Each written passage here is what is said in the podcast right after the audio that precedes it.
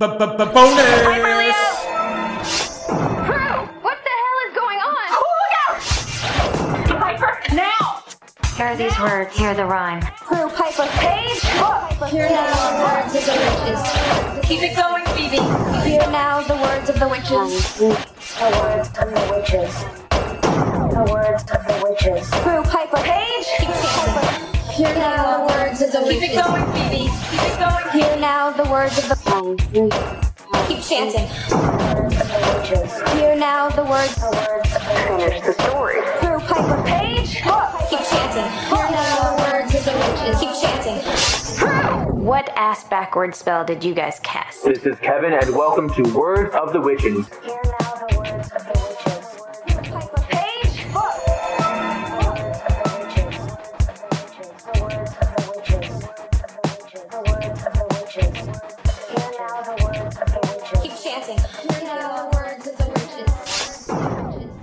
Hello, welcome to Words of the Witches. It is me, your host, Kevin, and this is the first episode of a three part back to back bonus episode saga on moral alignment in Charmed. Uh, we, will do, we will be doing one on evil, good, and neutral parties in this series, addressing their hierarchy and what it means to be in their particular group. Today, we will be talking about evil, and I have with me Ethan Hinkle as my guest. Ha! Hello. hi, hi. I'm so excited to do this. This is going to be so much fun. Yes, yes. You are creating quite a stir, quite a name for yourself in the charmed community with the things you do. So tell everybody uh, about your amazing.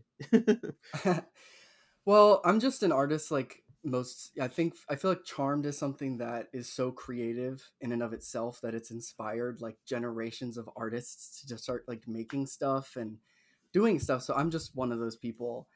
And um I just fixated on the Book of Shadows. I love it so much. I think it's like the coolest object ever. So I feel like anything that you like, especially when you like the object of desire, almost like the Lord of the Rings, like the ring of power. It's like the Book of Shadows has that allure to it where it's just something that you want, you know, inherently. And so I I think along with so many other people, like you've got your book, um, and all Oh, the yeah. other people that do, yeah, you've Mhm. got one of Wayne's books, right? I do, yeah. Yeah. Those are some top notch books. He'll be coming on the podcast at some point too. At first, he told me he was nervous about it, but now he agreed to it. so I just have to find the right place for him. But yeah, yeah yeah i mean I, I am also a little nervous about it too i've never done like a podcast so it's it's Yeah. it's something but it's it's all fun so i'm i'm so excited for it but um yeah so with my book uh i i spent just like so many other people just spending time like obsessing over the show and the book and all that stuff and made my own book so yeah. And you know, you've been getting down to the to the nitty gritty.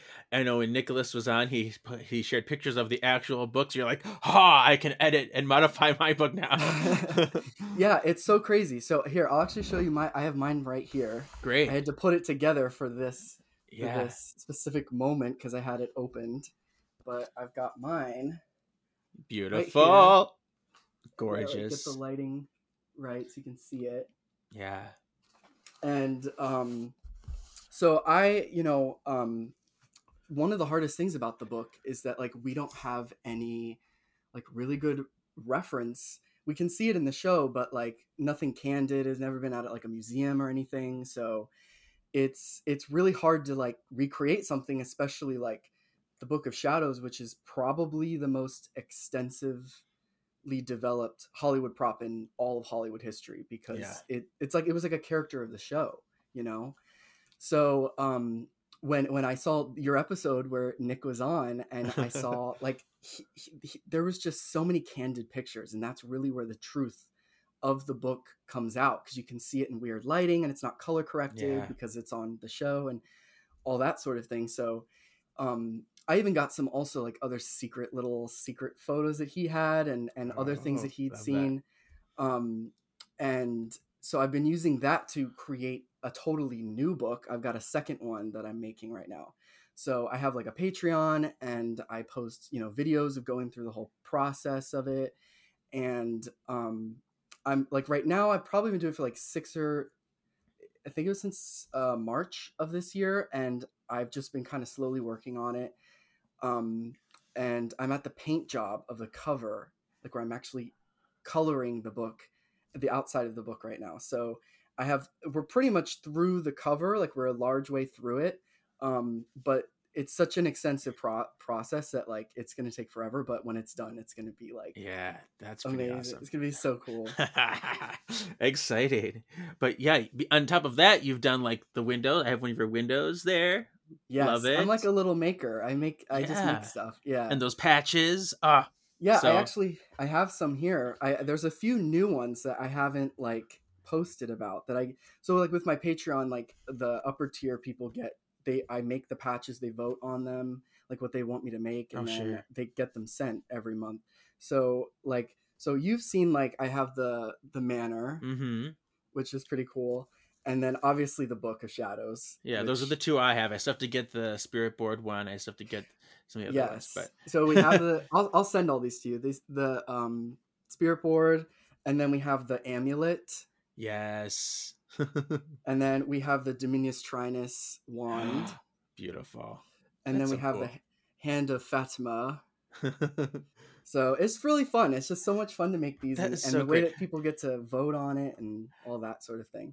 See, I got a Letterman jacket in college for doing theater, of all things, Yeah. and I got my Yeah. letter. But if I had that, because I didn't do anything with it, if I had all those patches, I'd be like, "This is my charmed Letterman jacket. I just graduated from charmed school. It's fine." Yes, literally. Like I have so many like friends. Like some of them just post them on like a built like a like a like a cork board, and they'll Oh, sure. like, display them.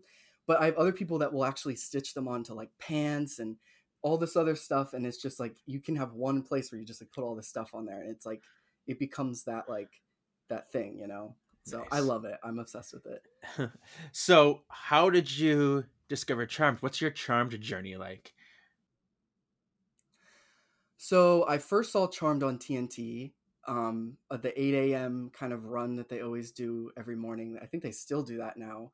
Um, and it was like my sister's friend. I was like, tw- I think I was like 11 or 12, and Charmed had been off the air. It was 2007, so it was it was like months after Charmed had just finished, and um, we my sister was like, "Oh, my friend wanted me to watch this show," and then she wasn't really into it, but I became obsessed with it, and so um, I just binged it. It was like the early era of binging. I would I would stack up recordings on the DVR and like just binge them on the weekends, and um, and it's and it's also weird because when I first watched the show, I never saw it from the beginning, kind of all the way through. I like started in like Mm. I think season like In the middle. yeah like five where like Rose Okay. was there and I started there.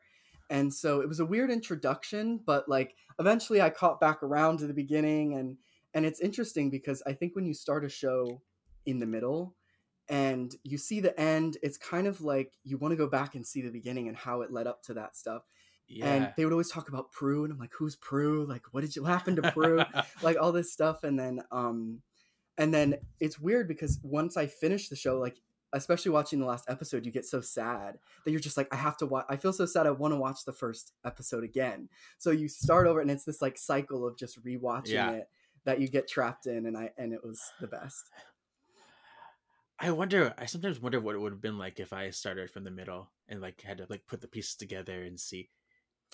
That would have been interesting. yeah i feel like i feel like that's i kind of had the same thing but i always felt the opposite i was like i always Yeah. kind of yearned to watch the show when it was like alive kind of that's the way i thought of it Yeah. i'm like when charmed was on the air it was like alive and there was there was teasers and bumpers on the like on the wb and you could like watch it and follow it and like it was an era of television and i didn't i wasn't part of that especially because i didn't see it then so i always Right. fantasized about what it would be like to see charmed like actually on the air it was a pretty magical time. I mean, it was a in TV in general because TV was totally different back then too. Yeah.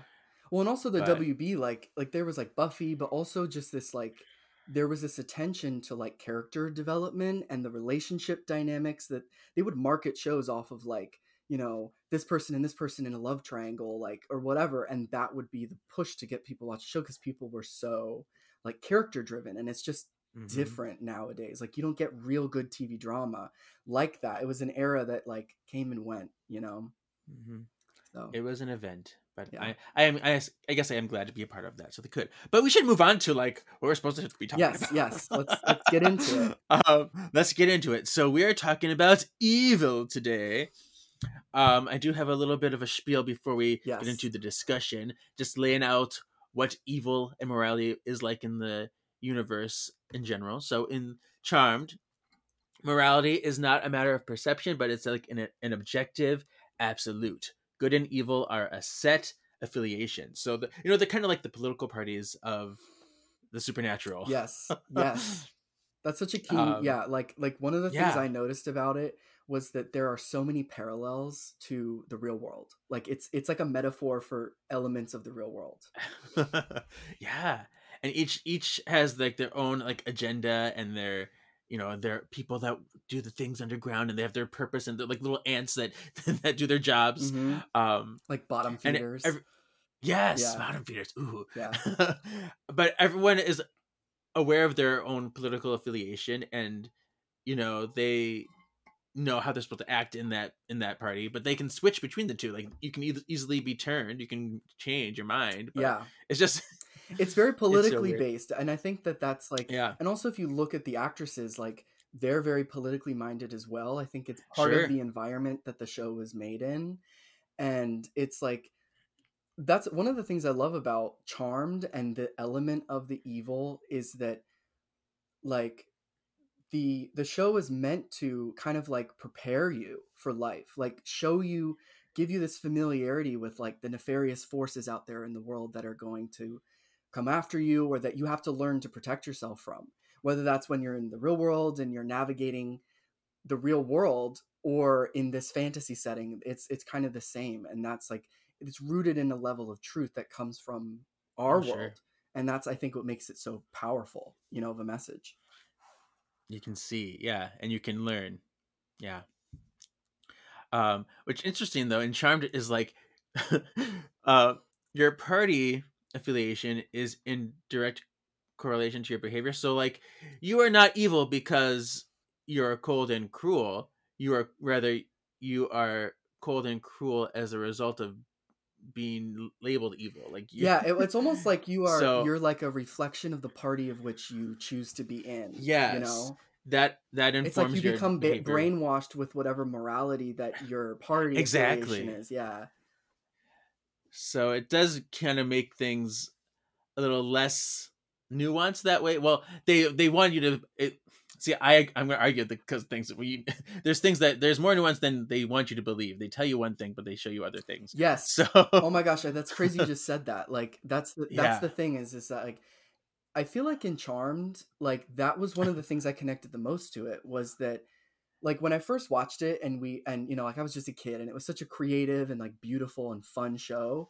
But when I started to rewatch it and I got older, I really felt like everything started to take on new meaning. You start to find like significance in all the stories and how it relates to like a world you're now a part of.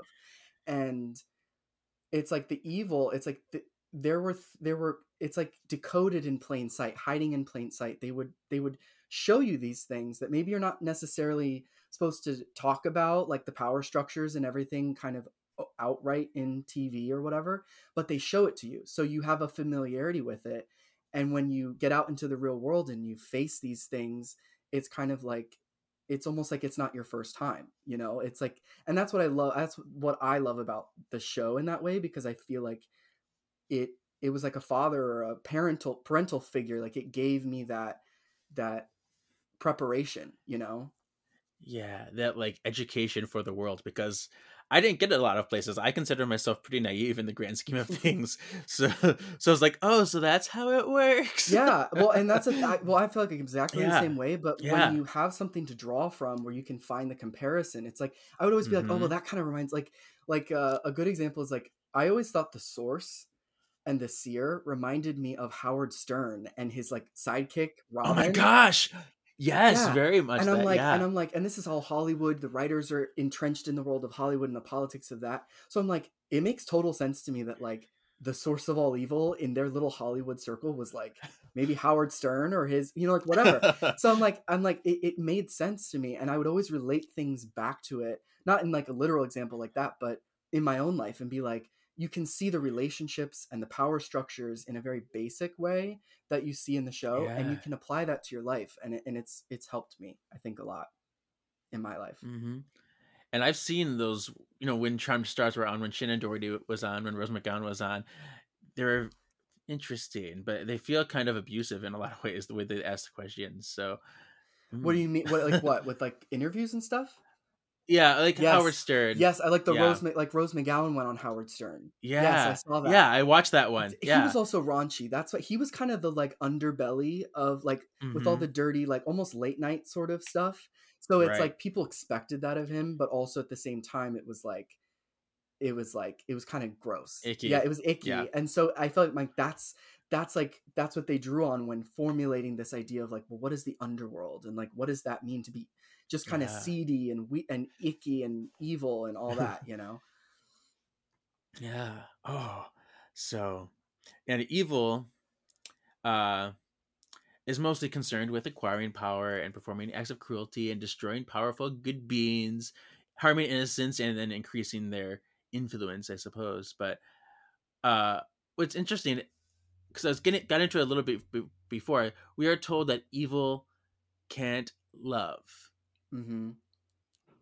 that they can't really feel human emotion um and you know demons don't have souls we know that but like i kind of want to challenge that Okay, let's hear it.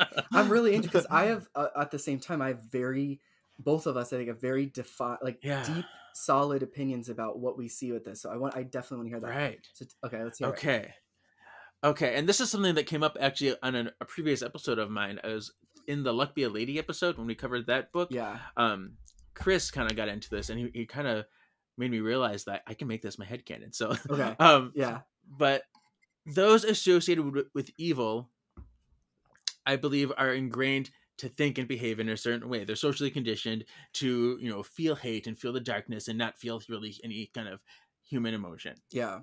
um, um, but i believe they do have the ability ability to feel the spectrum of human emotion but choose not to either to stay in line with their conditioning or to save face because you know they don't want to look stupid or they don't want to they want to still be a part of their their party Mhm. and if they sh- show that they are not kind of in line then they'll be killed or shunned or whatever yeah. um so when these unfavorable feelings of love or jealousy or compassion pop up they just repress it or are in denial about it um and you know well i have some examples Yeah. but Well, okay, let me let me respond to that because I love that because it's almost like if you flip it on the other end, you look at good, and like when people Right. look good, have what you would maybe consider to be evil urges, or they kind of like that's like a lot with Phoebe. Phoebe was that character that Mhm. had the kind of the the questioning kind. of, It was ambiguous with her. She was very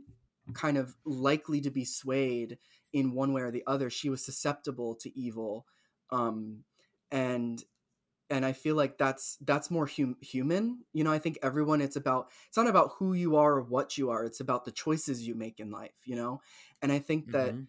it's like with with like if you were to pick a demon and like you were pe- you were pointing out what you you know everything you just said it's like i think it also might maybe it comes from ignorance. It's like well you don't know what love you never knew what love Right. was.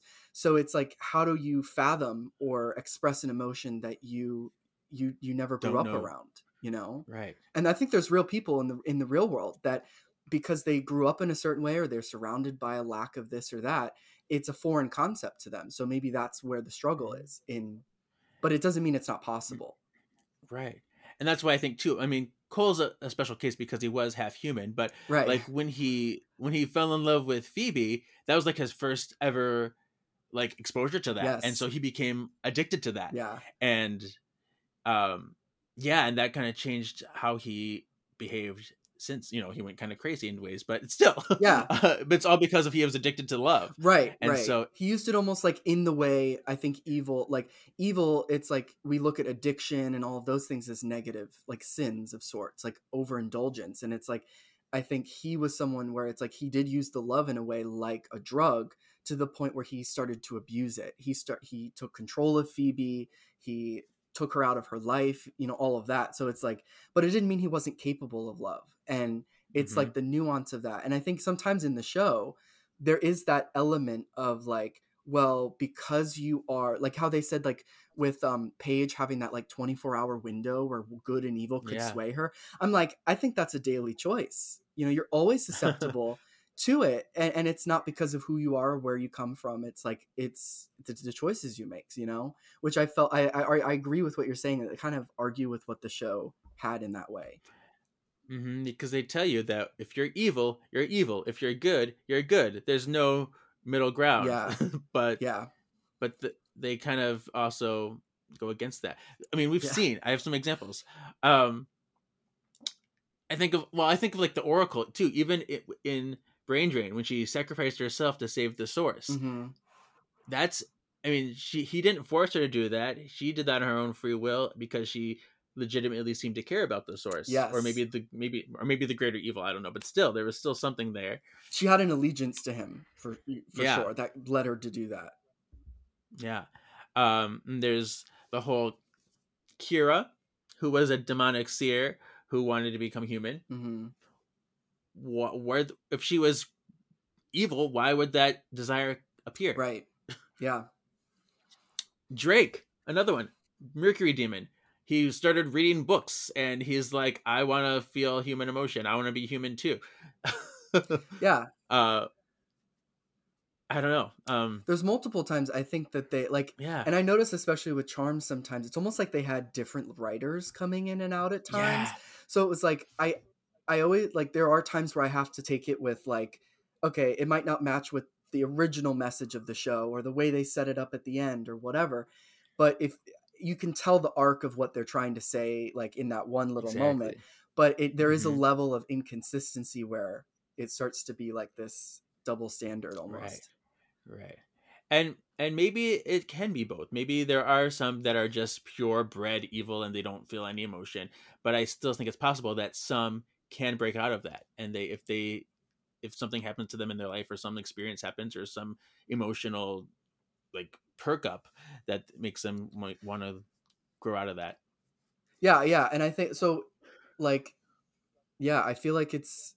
Do you think that they under like they were too rigid about it when it came to the rule of like, well, you belong to something, and that's kind of how they played it? Like, are you you think they should have shown the nuance, like the middle ground where people do sometimes, depending on what they a demon might go through, like Mm. like Cole or Kira or something like. Yeah, I mean, because we they, they give us hints of that, and they show us that, but they never really gave us the process. Like, I would have loved to see a real like struggle, like maybe sometime before before we meet Drake, before we meet the seer, what led them to want to go become To being human, open to know? it, right? Mhm. Yeah. yeah. What, what what made them shift, or was there a shift? Were they always like this? You know, that would have been a cool story. I think. Yeah. I well, yeah, I definitely think I feel like that's an un, a stone unturned with something they never got around to explaining. Yeah. Um, but it also kind of brings me back to like the Manticore baby, that nature versus nurture thing, because that was a That is when baby. they did bring the question up. I think in a little bit that way. Yeah, yeah. Of course, a lot of these are like half human, and so a lot of times they argue that you know there's a demon half and the human half, and so they can go either way. So I'm like, I guess the half human, the half warlocks, make things a little bit more blurry, but yeah, yeah, and that's what I. I you're, so they kind of, I guess, the show treated it with a sense of like it. It was down to breeding. It was like if you were mm-hmm. half this and half that, then there was a potential. But if you weren't, then like I get it when it's a show. Eh, the like the demons are symbolic. They're like you know they're devi- literary devices to represent evil and so you can't have nuance in that but you really think you don't you think of it twice you're like but can they they they could they could show that and they could have done that which which they didn't you know yeah. Mm. so let's see. Anything else I wanted to say? I did want to go over the hierarchy a little bit. yes let's do it All right, let's see. So, who's at the top of the evil? I mean, source of all evil, probably, right? yeah but you could you could argue that the seer because of her manipulation of great power like i think there was an interesting element that they put there because they put i always say that the seer to me was the most powerful because she knows how to manipulate great power and the source is just the the king who's in the throne you know Sure.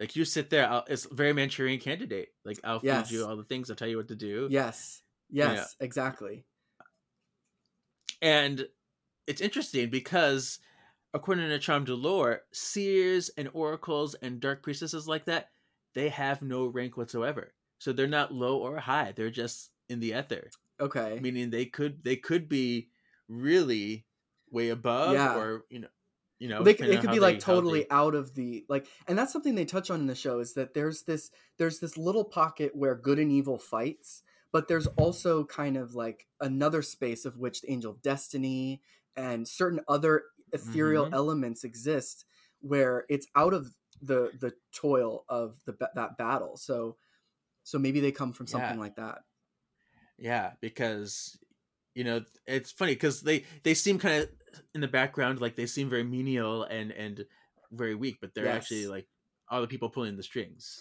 and you know. But they have, he- so it's very to me that's the Mm. that's the root that is real evil that is someone where right. when someone's just you know flamboyantly evil like the source he's the king with all the you know Yeah, all of you that- become a target versus being insidious. yeah it's like you are smarter than Mhm. someone who would be so blatant about it you know how to go Mhm. undetected which makes you the real threat you know yeah. so that's that's like to me that's Mhm. even more evil I think of something like um like Nanta in season eight too. She was you know really we're working like thirty years with this changeling and molding this demon in a baby and molding him to become like this powerful like ruler and like because demons the demonic underworld or whatever with, they the, they si- with the uh i forget the name but this it was when it they were in like corporate america Yeah, okay okay yeah um because and they do that. They evil infiltrate the human world in real life jobs. They they educate them as lawyers yeah cole was a as- lawyer. Yeah. Yeah. And so they really and judges they have the the demon judge. So they're they're in our world yes. doing nefarious things in like under the radar. It's crazy. So but yeah nanta is another one i think of for that one. Um so let's see. So after the source or the seer Yeah. we would have probably the triad yes. Although i don't know because sometimes i feel like the triad is even a bigger antagonist than the source in a lot of ways too. Yeah, because because if you look at the way the show played out, it was like, well, they they squashed that bug, like they got the, rid of the source, you know, and then but they still had the triad coming back, and people that were loyal to bringing the triad back, especially in the end. So it was like an issue that really didn't go away, and it's like I think the the root of a true threat is like if you kill the source and he's gone, okay, well then he's gone, you've vanquished him. But if you have the triad or a different source of evil that keeps coming back for whatever reason, that that you start to ask the question of is this unvanquishable? Because even when it is killed, it's brought back in some way. So Mhm, mhm. so I think there's an argument and both yeah and both the source and the triad seem to be like yeah energies that can't be vanquished. Yeah. At all because they always just being reincarnated or they they have new bodies and like they can they become a spirit and then gain more power to become corporeal again and yeah and I, well and i also think that's a metaphor for like how when when there's an ideology that people subscribe to then it doesn't matter who sits in the seat it's it's as long as that idea is out there they'll they'll Mhm. it'll it'll manifest again you know? Yeah yeah it becomes a symbol for something that's just always going to be in the world hmm oh so at the Alright, so- triad so, you got yeah, seer triad or seer triad next to each other, either um, then I would say probably upper level demons. yeah upper level what Is do- there- what, uh, remind me okay so it was upper level demons and then it was lower level demons was there a tier in between No, so it was upper, upper and and lower. lower. okay um I suppose it could be like it could be like between the two, but they don't give you a title. You're just like you either make the threshold or you're not. yeah it's like part of the elites or not yeah yeah. got it So, and you know, high level demons they have more power than most lower level demons, but they're not as they're not like the ultimate evil, but they're like privileged ha- they're powers yes. yeah they're like the Yeah, privileged they're the they're the rich people. Yeah. The rich, the rich demon. Yeah. um, so like I'm thinking of like people like Zankou or who else was upper level demon? Balthazar. Uh, Did they? Was there ever a time when the seer was considered an upper level demon? I thought there was a moment where someone refers to her as an upper level demon. I- mean, maybe, and maybe because they don't have any real rank, and they, maybe it's the part where like she is more powerful than she seems. So I mean, I, I, there could be. Yeah, it was like maybe she that, had a face say. of like, well, she's an upper level demon, but she has this kind of level of power and access and control Yeah. of which it's not really labeled. You know? Mhm. Okay. Yeah. Well, okay, this is one thing I also was thinking about is in this page, they talk about level two demons, which Yes, is what I'm confused right. about. So it's not just upper and lower. It's this is a de- this is a weapon of a level two demon. hmm So Which what does that mean? Yeah. right, what is? I don't think they ever really explained that. I don't. know. I don't think they did. So, because like Litvak would be probably an upper level demon, and Yeah. his minions had the level two weapons. Okay, that makes sense. Yeah. And Litvak Whoa. was Litvak on the Order Malorum? Uh, no, no. The Ordo Malorum was was all like like a crew, casting Right, crewing- that yeah, they drew. yeah. They drew. Yeah. So this is the moments where I'm like, they should have like you know in the show they'll be like, oh, they should have indexed the book. This is the- this is what I'm like. They should right. have indexed. Color code it with the with Yeah, the tabbies. stickers. Yeah. yeah.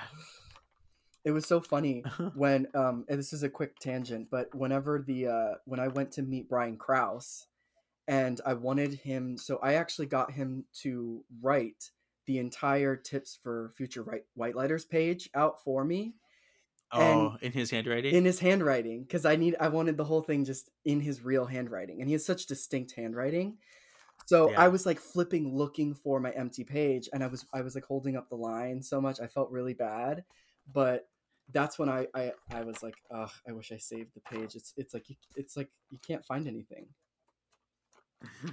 but i could show you that real quick Yeah. let me show you yeah.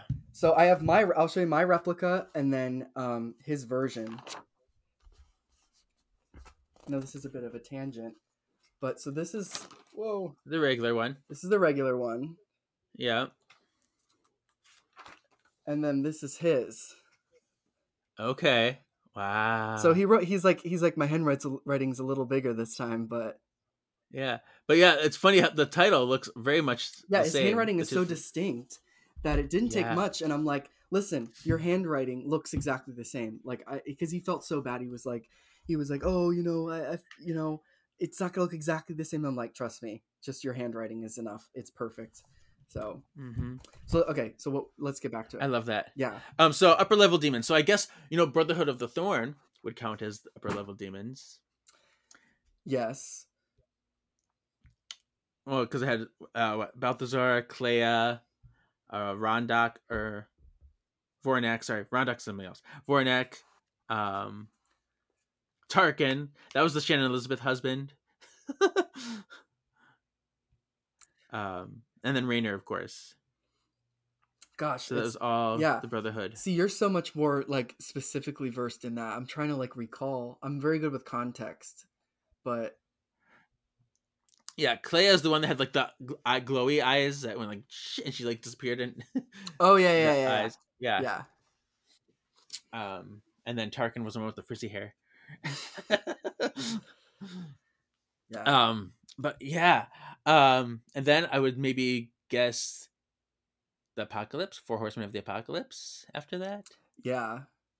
Because they were so like now they were they were they were like operating with a huge operation for a while. And it's so weird. It's so funny. When I was watching Charmed the first like years and years and years, for some reason they never played that episode on TV. weird. And so I was in college and I was like just watching Charmed. And I watched this episode after like 10 years of watching Charmed.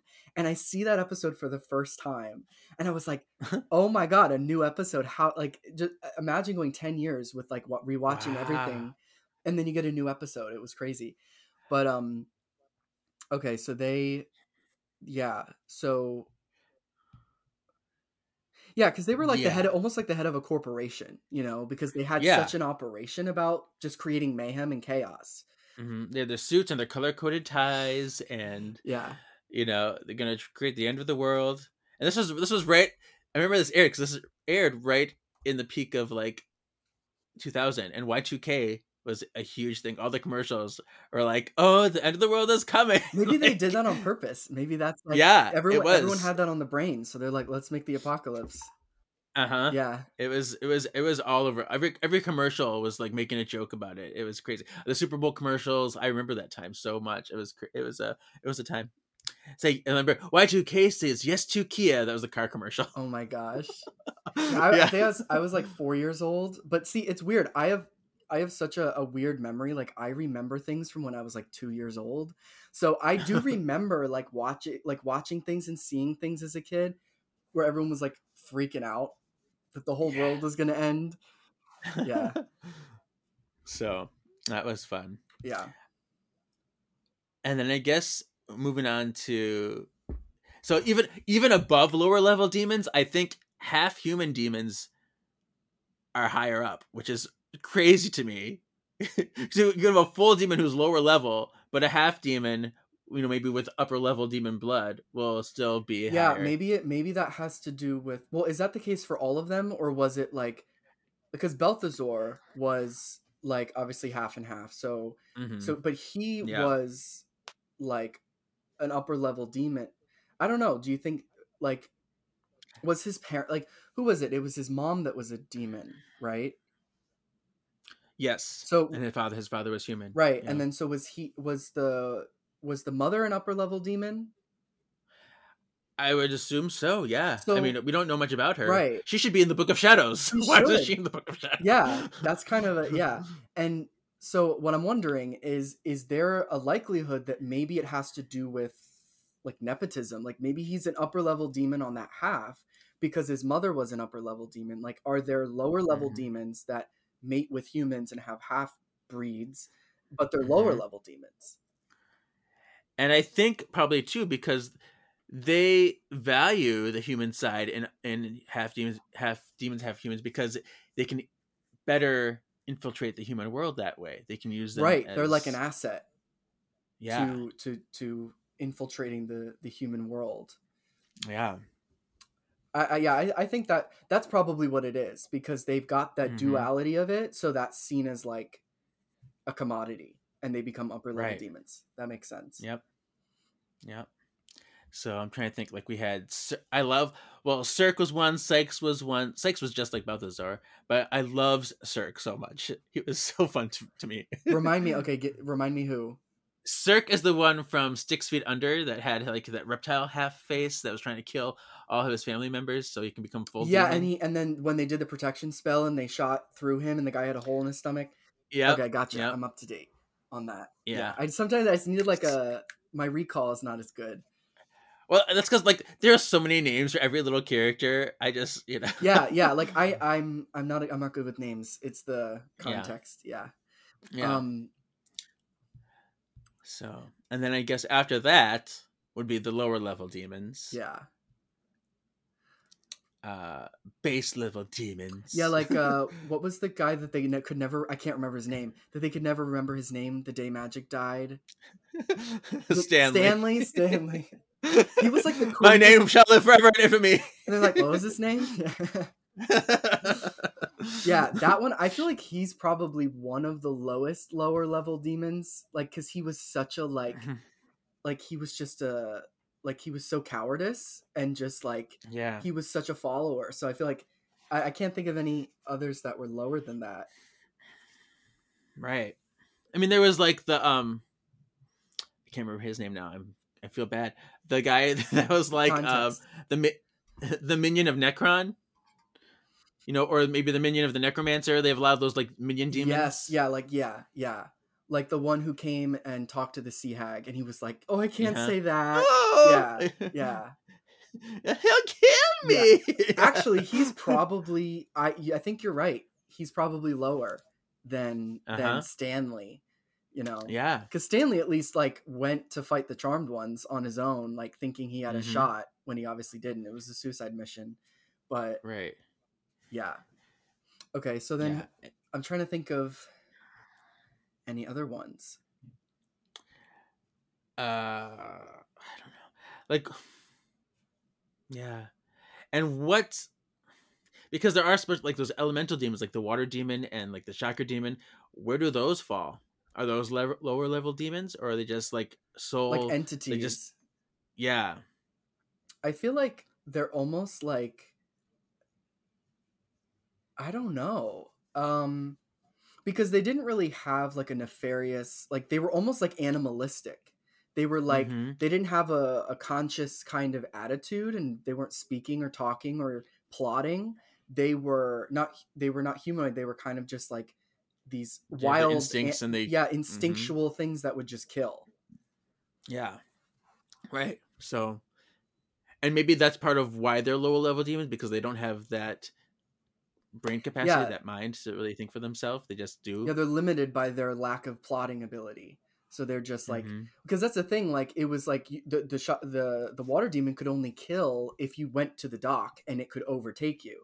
So it's like, dude, you don't you're, you're not going to kill anyone for years and years as long as you know no one's around. So Yeah.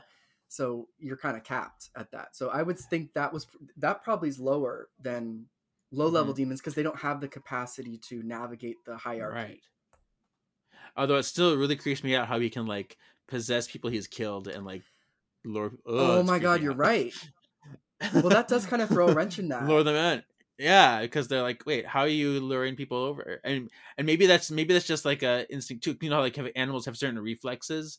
yeah. Maybe that's just something it does for survival or whatever it. You know. yeah i mean the way that i guess in the show like that's it, it presents as almost like now that i think about it yeah the fact that the water demon actively lured someone in by Mhm. possessing someone like it was it was plotting that's a level of plotting Yeah, that's right. so but i think i think like when i think of the demons and the warlocks those are like very humanistic and they're they've got this kind of culture and hierarchy that you would look at and see kind of similar to like the real world whereas the other like more entity type demons i feel like are just evil by nature and they they try to do their evil deeds but they're not actually capable of climbing the the structure right.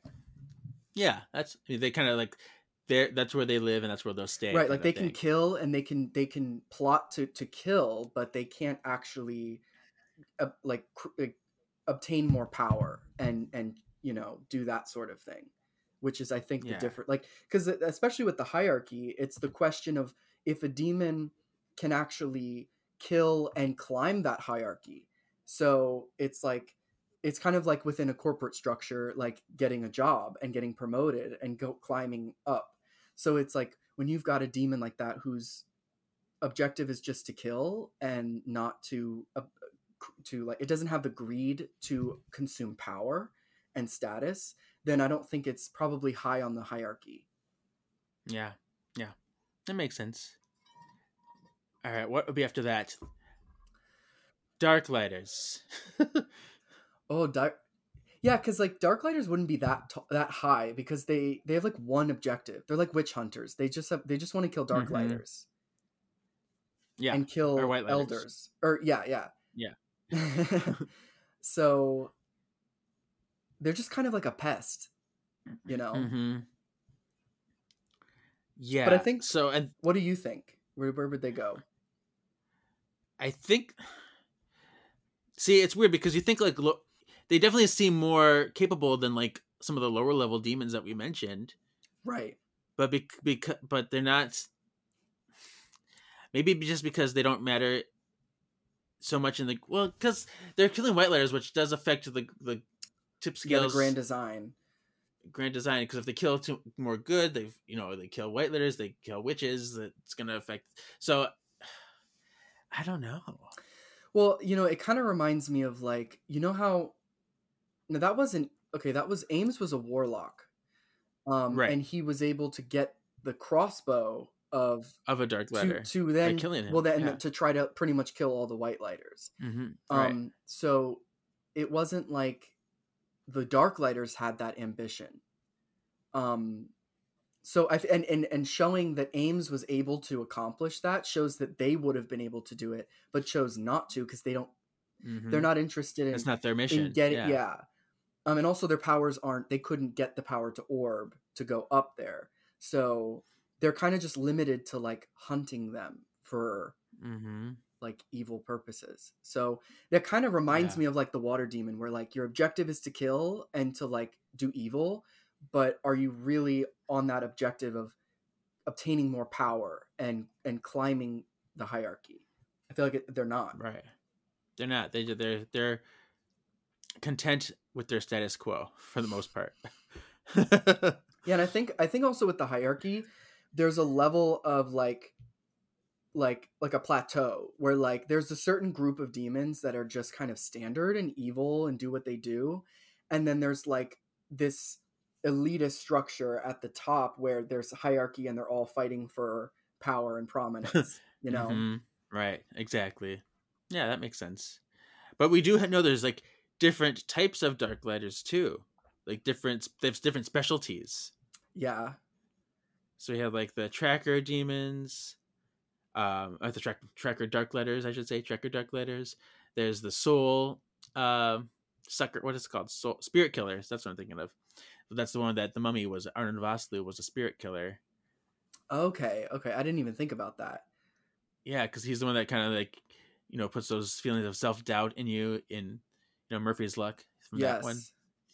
So and that's interesting because i feel like that that was kind of when i don't know if they were really like sure where they were going with the whole dark lighter aspect like that seems like something a, like a warlock would do to like prey and to like Mhm. psychologically manipulate people yeah, and we don't really see that happen again um after after murphy's luck so it's like i don't know because i think like Yeah. with the way the show was like made it seems like there were certain things that they incorporated or created in these demons that suited the narrative of the episode but it wasn't followed through to create a full picture you know Fush thing. Um, there was a book that we covered, Mist and Stone, that had the concept of future dark lighters in there, which I thought was very fascinating. How they kind of take people that are more on that evil side of that corruption and, you know, turn them into the future dark lighter. oh my gosh it's a really cool book. Well, that would be like that would be kind of like um maybe like how the water demon is able to possess people. It's like that predatory behavior. Mm-hmm. Um yeah. Yeah. Oh, um, I'm just thinking about it now. I think I know why they would be less than lower level demons because in some was it season eight, one of the episodes in season eight, I think.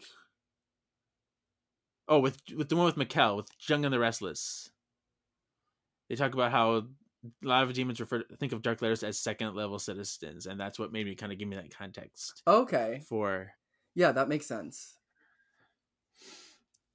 Um, so that's why. But I don't know. I feel like they could be higher. Anyway, but hey, let's go move on. What we next? I guess warlocks are next because they're not like I don't know. They're more of like human in a way. Yeah. but they're like counterpart to good witches. Well, it's interesting cuz like didn't they it was like presented especially like Jeremy was a warlock. So it was Mhm. like it was almost like they were witch hunters of sorts.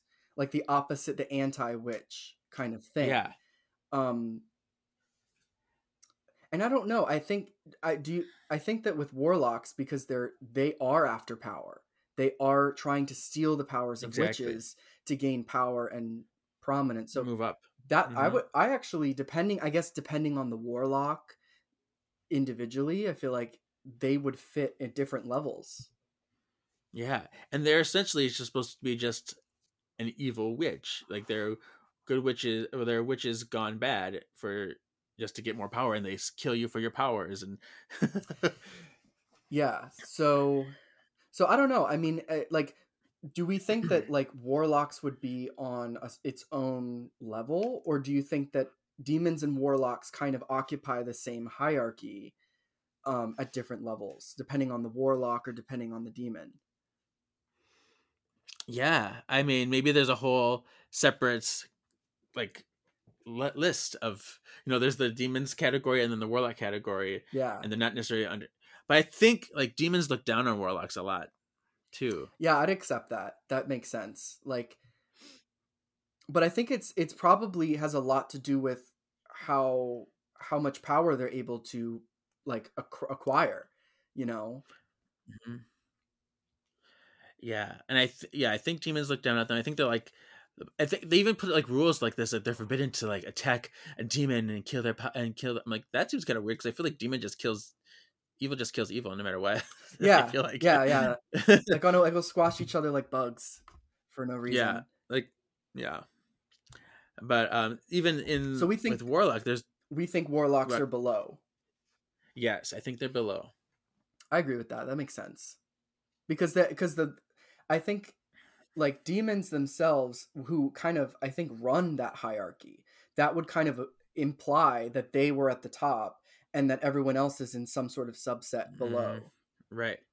And maybe warlocks are trying to kill witches and get more power, maybe to make them the more prominent. That makes complete sense. Yeah. Yeah. So it's like they they uh, they are so low, kind of bottom feeders that they're like, well, if I can only get the powers of a witch, Powers. then that's how they get it, and and whether or not any of them we can rank up. Yeah. Okay, I think that's Mhm. it. That makes sense. I like that. Um, and we've had different kinds of warlocks too. We had like the um the dragon warlock. There's the collectors with their pokey finger things. um, there's that future warlock. The uh, what's his face? The one who comes back who takes the book. No, well, the the three eyed one. What's I forget his name. The one with the From from the truth is out there and it hurts. I'm not good with names. I'm so bad with names. I know I'm so bad at this, but um, yeah, that's the one from the future, and and uh, he had his button fall off and stuff. right, right. Um. And he would hit people with like his laser eye. Yeah. Yeah. Gavin. That's his name. Gavin. Gavin. Yes. Just came to me. Yeah. Weird. Um. But yeah, and and you could become a warlock too. Like a witch can become a, a good witch can become a warlock if they decide to just like go kill someone for the powers. I suppose. Yeah, Um, which is an interesting element because it's not like a like. I guess can a witch become a demon? I don't know. Because I mean, maybe it had to be. Maybe it's under some kind of ritual, or you make mix Well, was, like- blood together. yeah, like was Phoebe a, an actual demon? Being that she was like she was never a demon because I think didn't her evil powers come from the spawn of the source, like when she was Mhm. pregnant. Right. So, but so if, if but witches can become, I guess, warlocks when they when Mhm. they make the choice to start acting in evil. Right. Okay, that makes sense.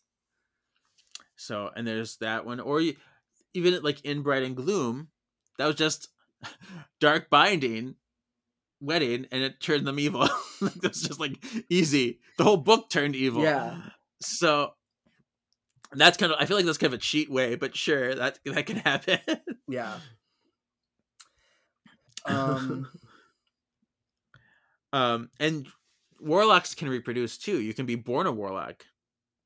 Right. Like okay. So remember those um like the anti charmed ones, like the male charmed ones. What were the? The Row Coven. Yeah, the Yeah. Row Coven. Um. So they were warlocks. and Yeah, they were born warlocks. So they were like the op. Like they were. yeah. Yeah. The antithesis to the charmed ones, which is Right. why I wanted them to be the ultimate battle at the end, but they never were. Whatever, it's Yeah. fine. That would have been so good. That would have been so good. Yeah. Yeah. So yeah, I think that warlocks definitely occupy a lower rung, but Yeah. they do come after witches, which is why, and and also it makes sense because it, especially the way the show kind of progressed, it was like they started off with warlocks, you know, like Jeremy, and in the beginning there was a lot more warlocks involved, Mhm. and then it transitioned to being, I think, more about into just demons. into just yeah. demons. So it was kind of like as they got more powerful, as the threats kind of became Mhm. more serious, that is, I think, a good clue that the warlocks were Right. kind of, you know, rookie stuff. You know, I feel like the last warlock we saw was in Witchstock. I could be wrong, but I think the last warlock was from Witchstock in season six. Um, who was it? uh, I can't remember his name. Your your recall is so much better than mine, though. It's what, what was then in Witchstock? That was when they went back it's, in it's, time. It's Busey. It's the Busey guy. I don't remember his name Was- though. but he was in Witchstock? He was that when they went back. Was there like a That was in the '60s. That was the one where they went back into the '60s with the go-go boots and stuff. right? But where was the? Oh, it was. Oh, right, right. It was the guy that was kind yeah, of well, plotting him, with, him, and that, and the girl. him and that blonde chick. Yeah. yeah. But she was a demon. Uh, So he was a warlock. Was she? I don't. Was she a demon? I don't remember either. I thought she was a warlock too. Well, she threw a fireball. So my my brain was always like, okay, she's a demon. oh, Because remember when she was going to kill Penny's Yeah. husband, and right. she was going to kill him with a fireball. So that made me think. But but who says why can't warlocks have fireball power if they steal powers from witches? They can Well, get fi- the power. I guess they could have stolen the power. I guess, but there like there wouldn't be any indication of that in the show. So I don't know if Yeah, because I know. Well, I don't know if the fireball constitutes demonic or not. Because like Cole was energy ball and he was a demon. right. And then he was fireball when he became the source. True. So he, but he was So always a- elect uh, hmm energy ball. But then you can also, but then you can also have witches who have fire power, That's true. like Serena with her fingers or Christy with the fire fire starters. So I feel like if they stole the power from a witch, they can get the fire power too. yeah, that makes sense. So, and what so what was his name again? The the guy in Witchstock? Uh, We don't know. that I don't remember. It was that Busey guy, that Busey actor. Um, Gary? Nigel. Nigel, That was not Gary. It was not Gary Busey. It was Jake. It was the other Busey, the Busey brother. his brother. Yeah, or Okay. son or I know the name Gary Busey. I don't know who it was. I forget who it is. He just got that weird stink face. They just have weird faces all around.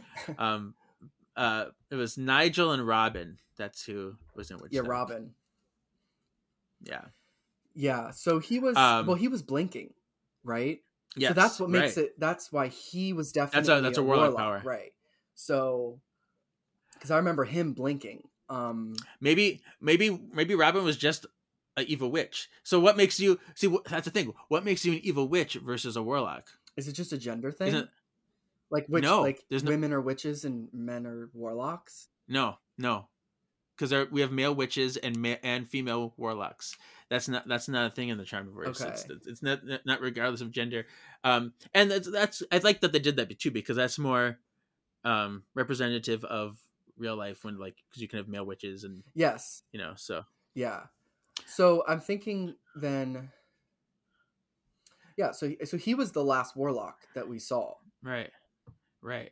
but that was season six and uh, i mean i don't think there was much before they were very scattered it was definitely like you know and obviously it wasn't it constance that left the show after what like the first three seasons or when did she leave Yeah, she she was she was kind of executive producer in season one and two.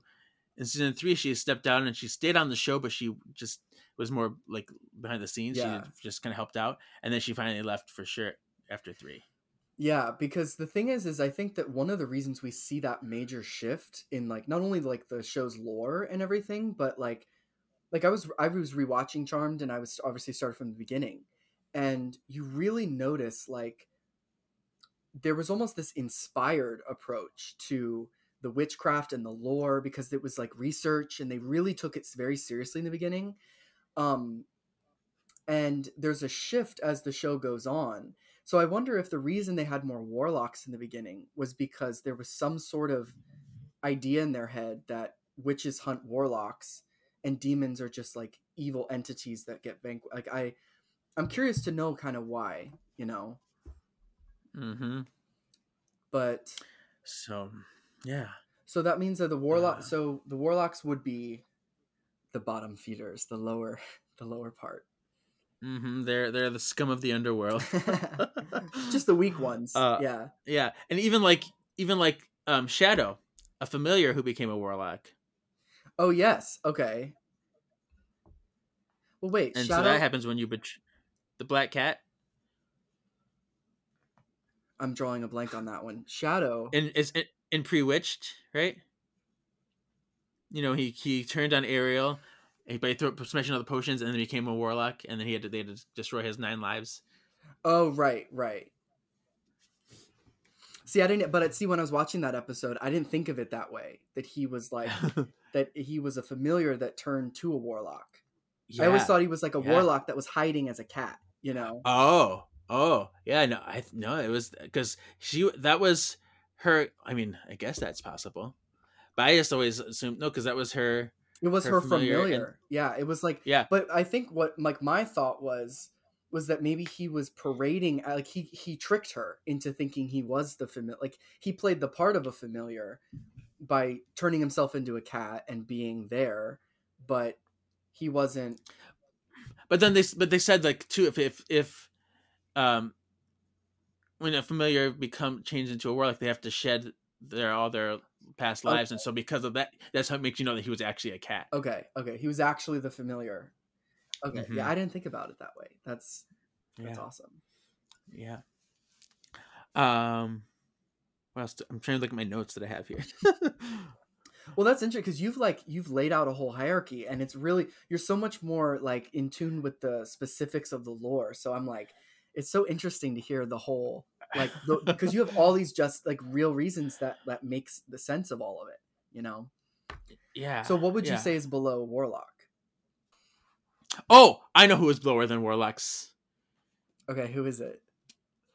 People who were banished by the source. Okay, like the um. Vampires, or even though see, and this is oh yeah, yeah, yeah. And it's weird because it doesn't necessarily mean they're less strong or less powerful or less able. It's just status. Like they Yeah. he inflicts this onto you. Yeah, so there so well there was like um what was the like you know in in season 4 there was that like unvanquishable demon where the seer put him in a cage. The tall man, the thin man, or the tall man. Tom yeah, yeah, yeah. With wasn't there like two different pages on Yeah, him? yeah. Yeah.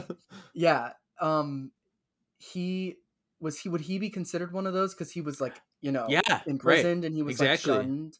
So okay, that's an example or like but wouldn't that include Zankou because he was Yeah, kind of which is weird because he's an he's an upper level demon, but he was banished by the source as well. So But I guess when he returns and he has all the power and the cunning, he just he ranks himself back up there. yep, it's like boom, right up to the top. Yeah, Yeah. so, So okay, so the bottom would be the it's the banished like exiled yeah, group of people that don't even have a place in Right. society of the underworld. Yeah, yeah, yeah. And so that's all I have. Then that's my that's my ranking. Solid. I think you got a solid case there for that. okay, cool. Um, yeah, it's like you know, it's interesting because when I like when I watched Charmed, I feel like like it's crazy that you said, especially in the beginning, like how it is such a reflection of the real world, and these writers are writing from truth. So when you look at the way that they've like epitomized evil, it's it's like when they do the the corporate you know things and you can see there's kind of an underpinning message of like the evil that lives in the real world and the source and how there's a hierarchy there is like the elites and how they kind of all you know battle amongst themselves for prominence and power. It's like it's it's really interesting how they've they've pretty much encapsulated an aspect of the world in the lore of the show Mhm. you know Yeah, crazy. Anything else you want to say about evil? Like, I- so like uh, one thing i wanted to mention yeah, which was and this kind of goes back to like the whole paradigm in general like so i feel like when it comes to like the entirety of the show like the the way that they the premise of the show is like it's like when you look at the the story like melinda warren where like Melinda Warren is a woman who pretty much got tricked by an evil man and she was and out of that rate like i'm not saying this very well but it's it's like so she was she was a woman that i think was bested by the evils of the world in her Sure. time and it pretty much she was tricked and then killed. And obviously she vowed that like no further generation would suffer the same fate because i think a large part of what she realized was like i didn't have the knowledge to protect myself to know how to to avoid getting tricked or bested by these people. And so she starts the book of shadows as an idea where every future generation will put cautionary tales and information about how to protect themselves against the forces of evil that will come to to undermine them and how to protect themselves and every generation grows stronger and stronger until it culminates in a enough information where you have this group of girls that have what they need to finally pretty much do what the previous generations never were able to which is to protect Mhm. themselves and fight for who they are and what they represent. And so the evil essentially takes on that meaning of like you know when women go out into this world and they're underestimated and they have people who try to you know manipulate them or to undermine them to get their way you know it's like that's kind of the same aspect that they show in the show. These women have the knowledge to protect themselves and to not let themselves pretty much fall prey to the evil forces that come after them in the world Yeah. so it's like the premise of evil is about those things that not only women but everybody faces um, in their life. You know that will come to try and you know make them compromise their beliefs, make them you know give up what they you know are fighting for, or who they are, and it's a story about people who are able and capable, they're empowered to the the point where they can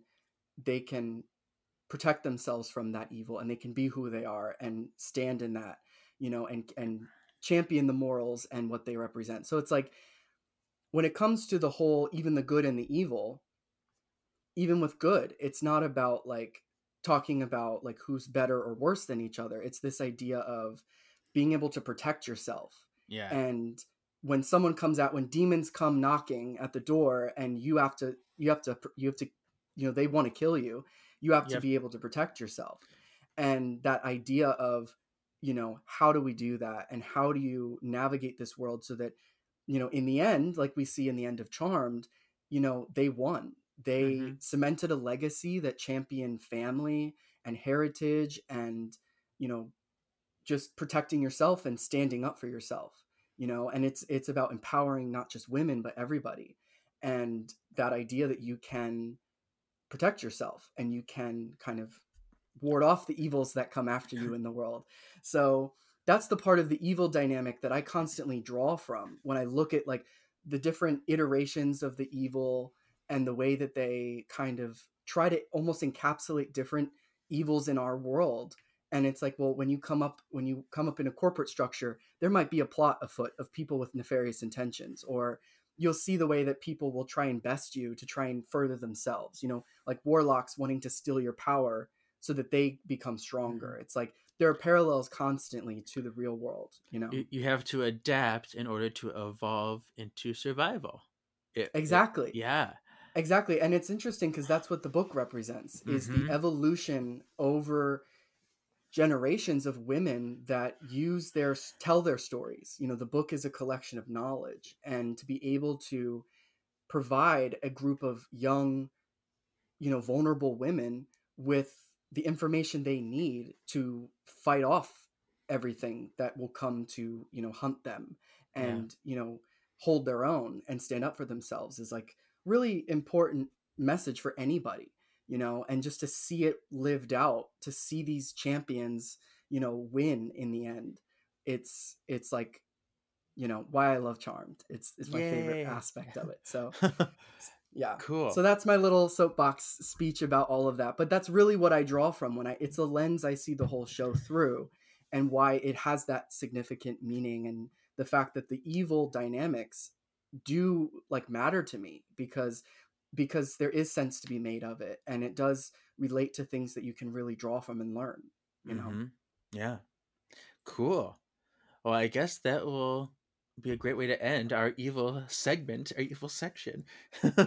yes So we have completed part one of the project that we're working on. we will see you for part two and three with good and neutral, but uh, we'll end this one today. Uh, where can people follow you on the social medias and find your stuff and buy your stuff and all that good? Well, I have an Etsy shop. It's called Hinkles Shop. You can go on Etsy and find it. Um, also Instagram, uh, Hinkles. Um, my name's Ethan Hinkle, so you can search that and find me on Instagram. Um, and my Patreon. My Patreon is called Hinkles, H I N K L E S. And if you guys are interested in seeing the book being made and a whole new project and stuff like that, that would be awesome. And I, I feel like you know when it's finished, it's just going to be so so so cool and you know all that so and i really appreciate you taking the time to let me come on here and talk about this even though we've got two more to go i'm so excited for those i feel like the best is even yet to come because it just gets juicier but uh yeah so thank you too Oh, cool. Well, thank you. I'm so glad you decided to come on because I really enjoyed talking to you over the last however many times we've been talking, months and stuff. So Mhm. now you get to do it live, and it was it was amazing. So yeah, it was it was awesome cool. Well, if you're listening, spell worders, see you in part two. Your destiny still awaits. Blah.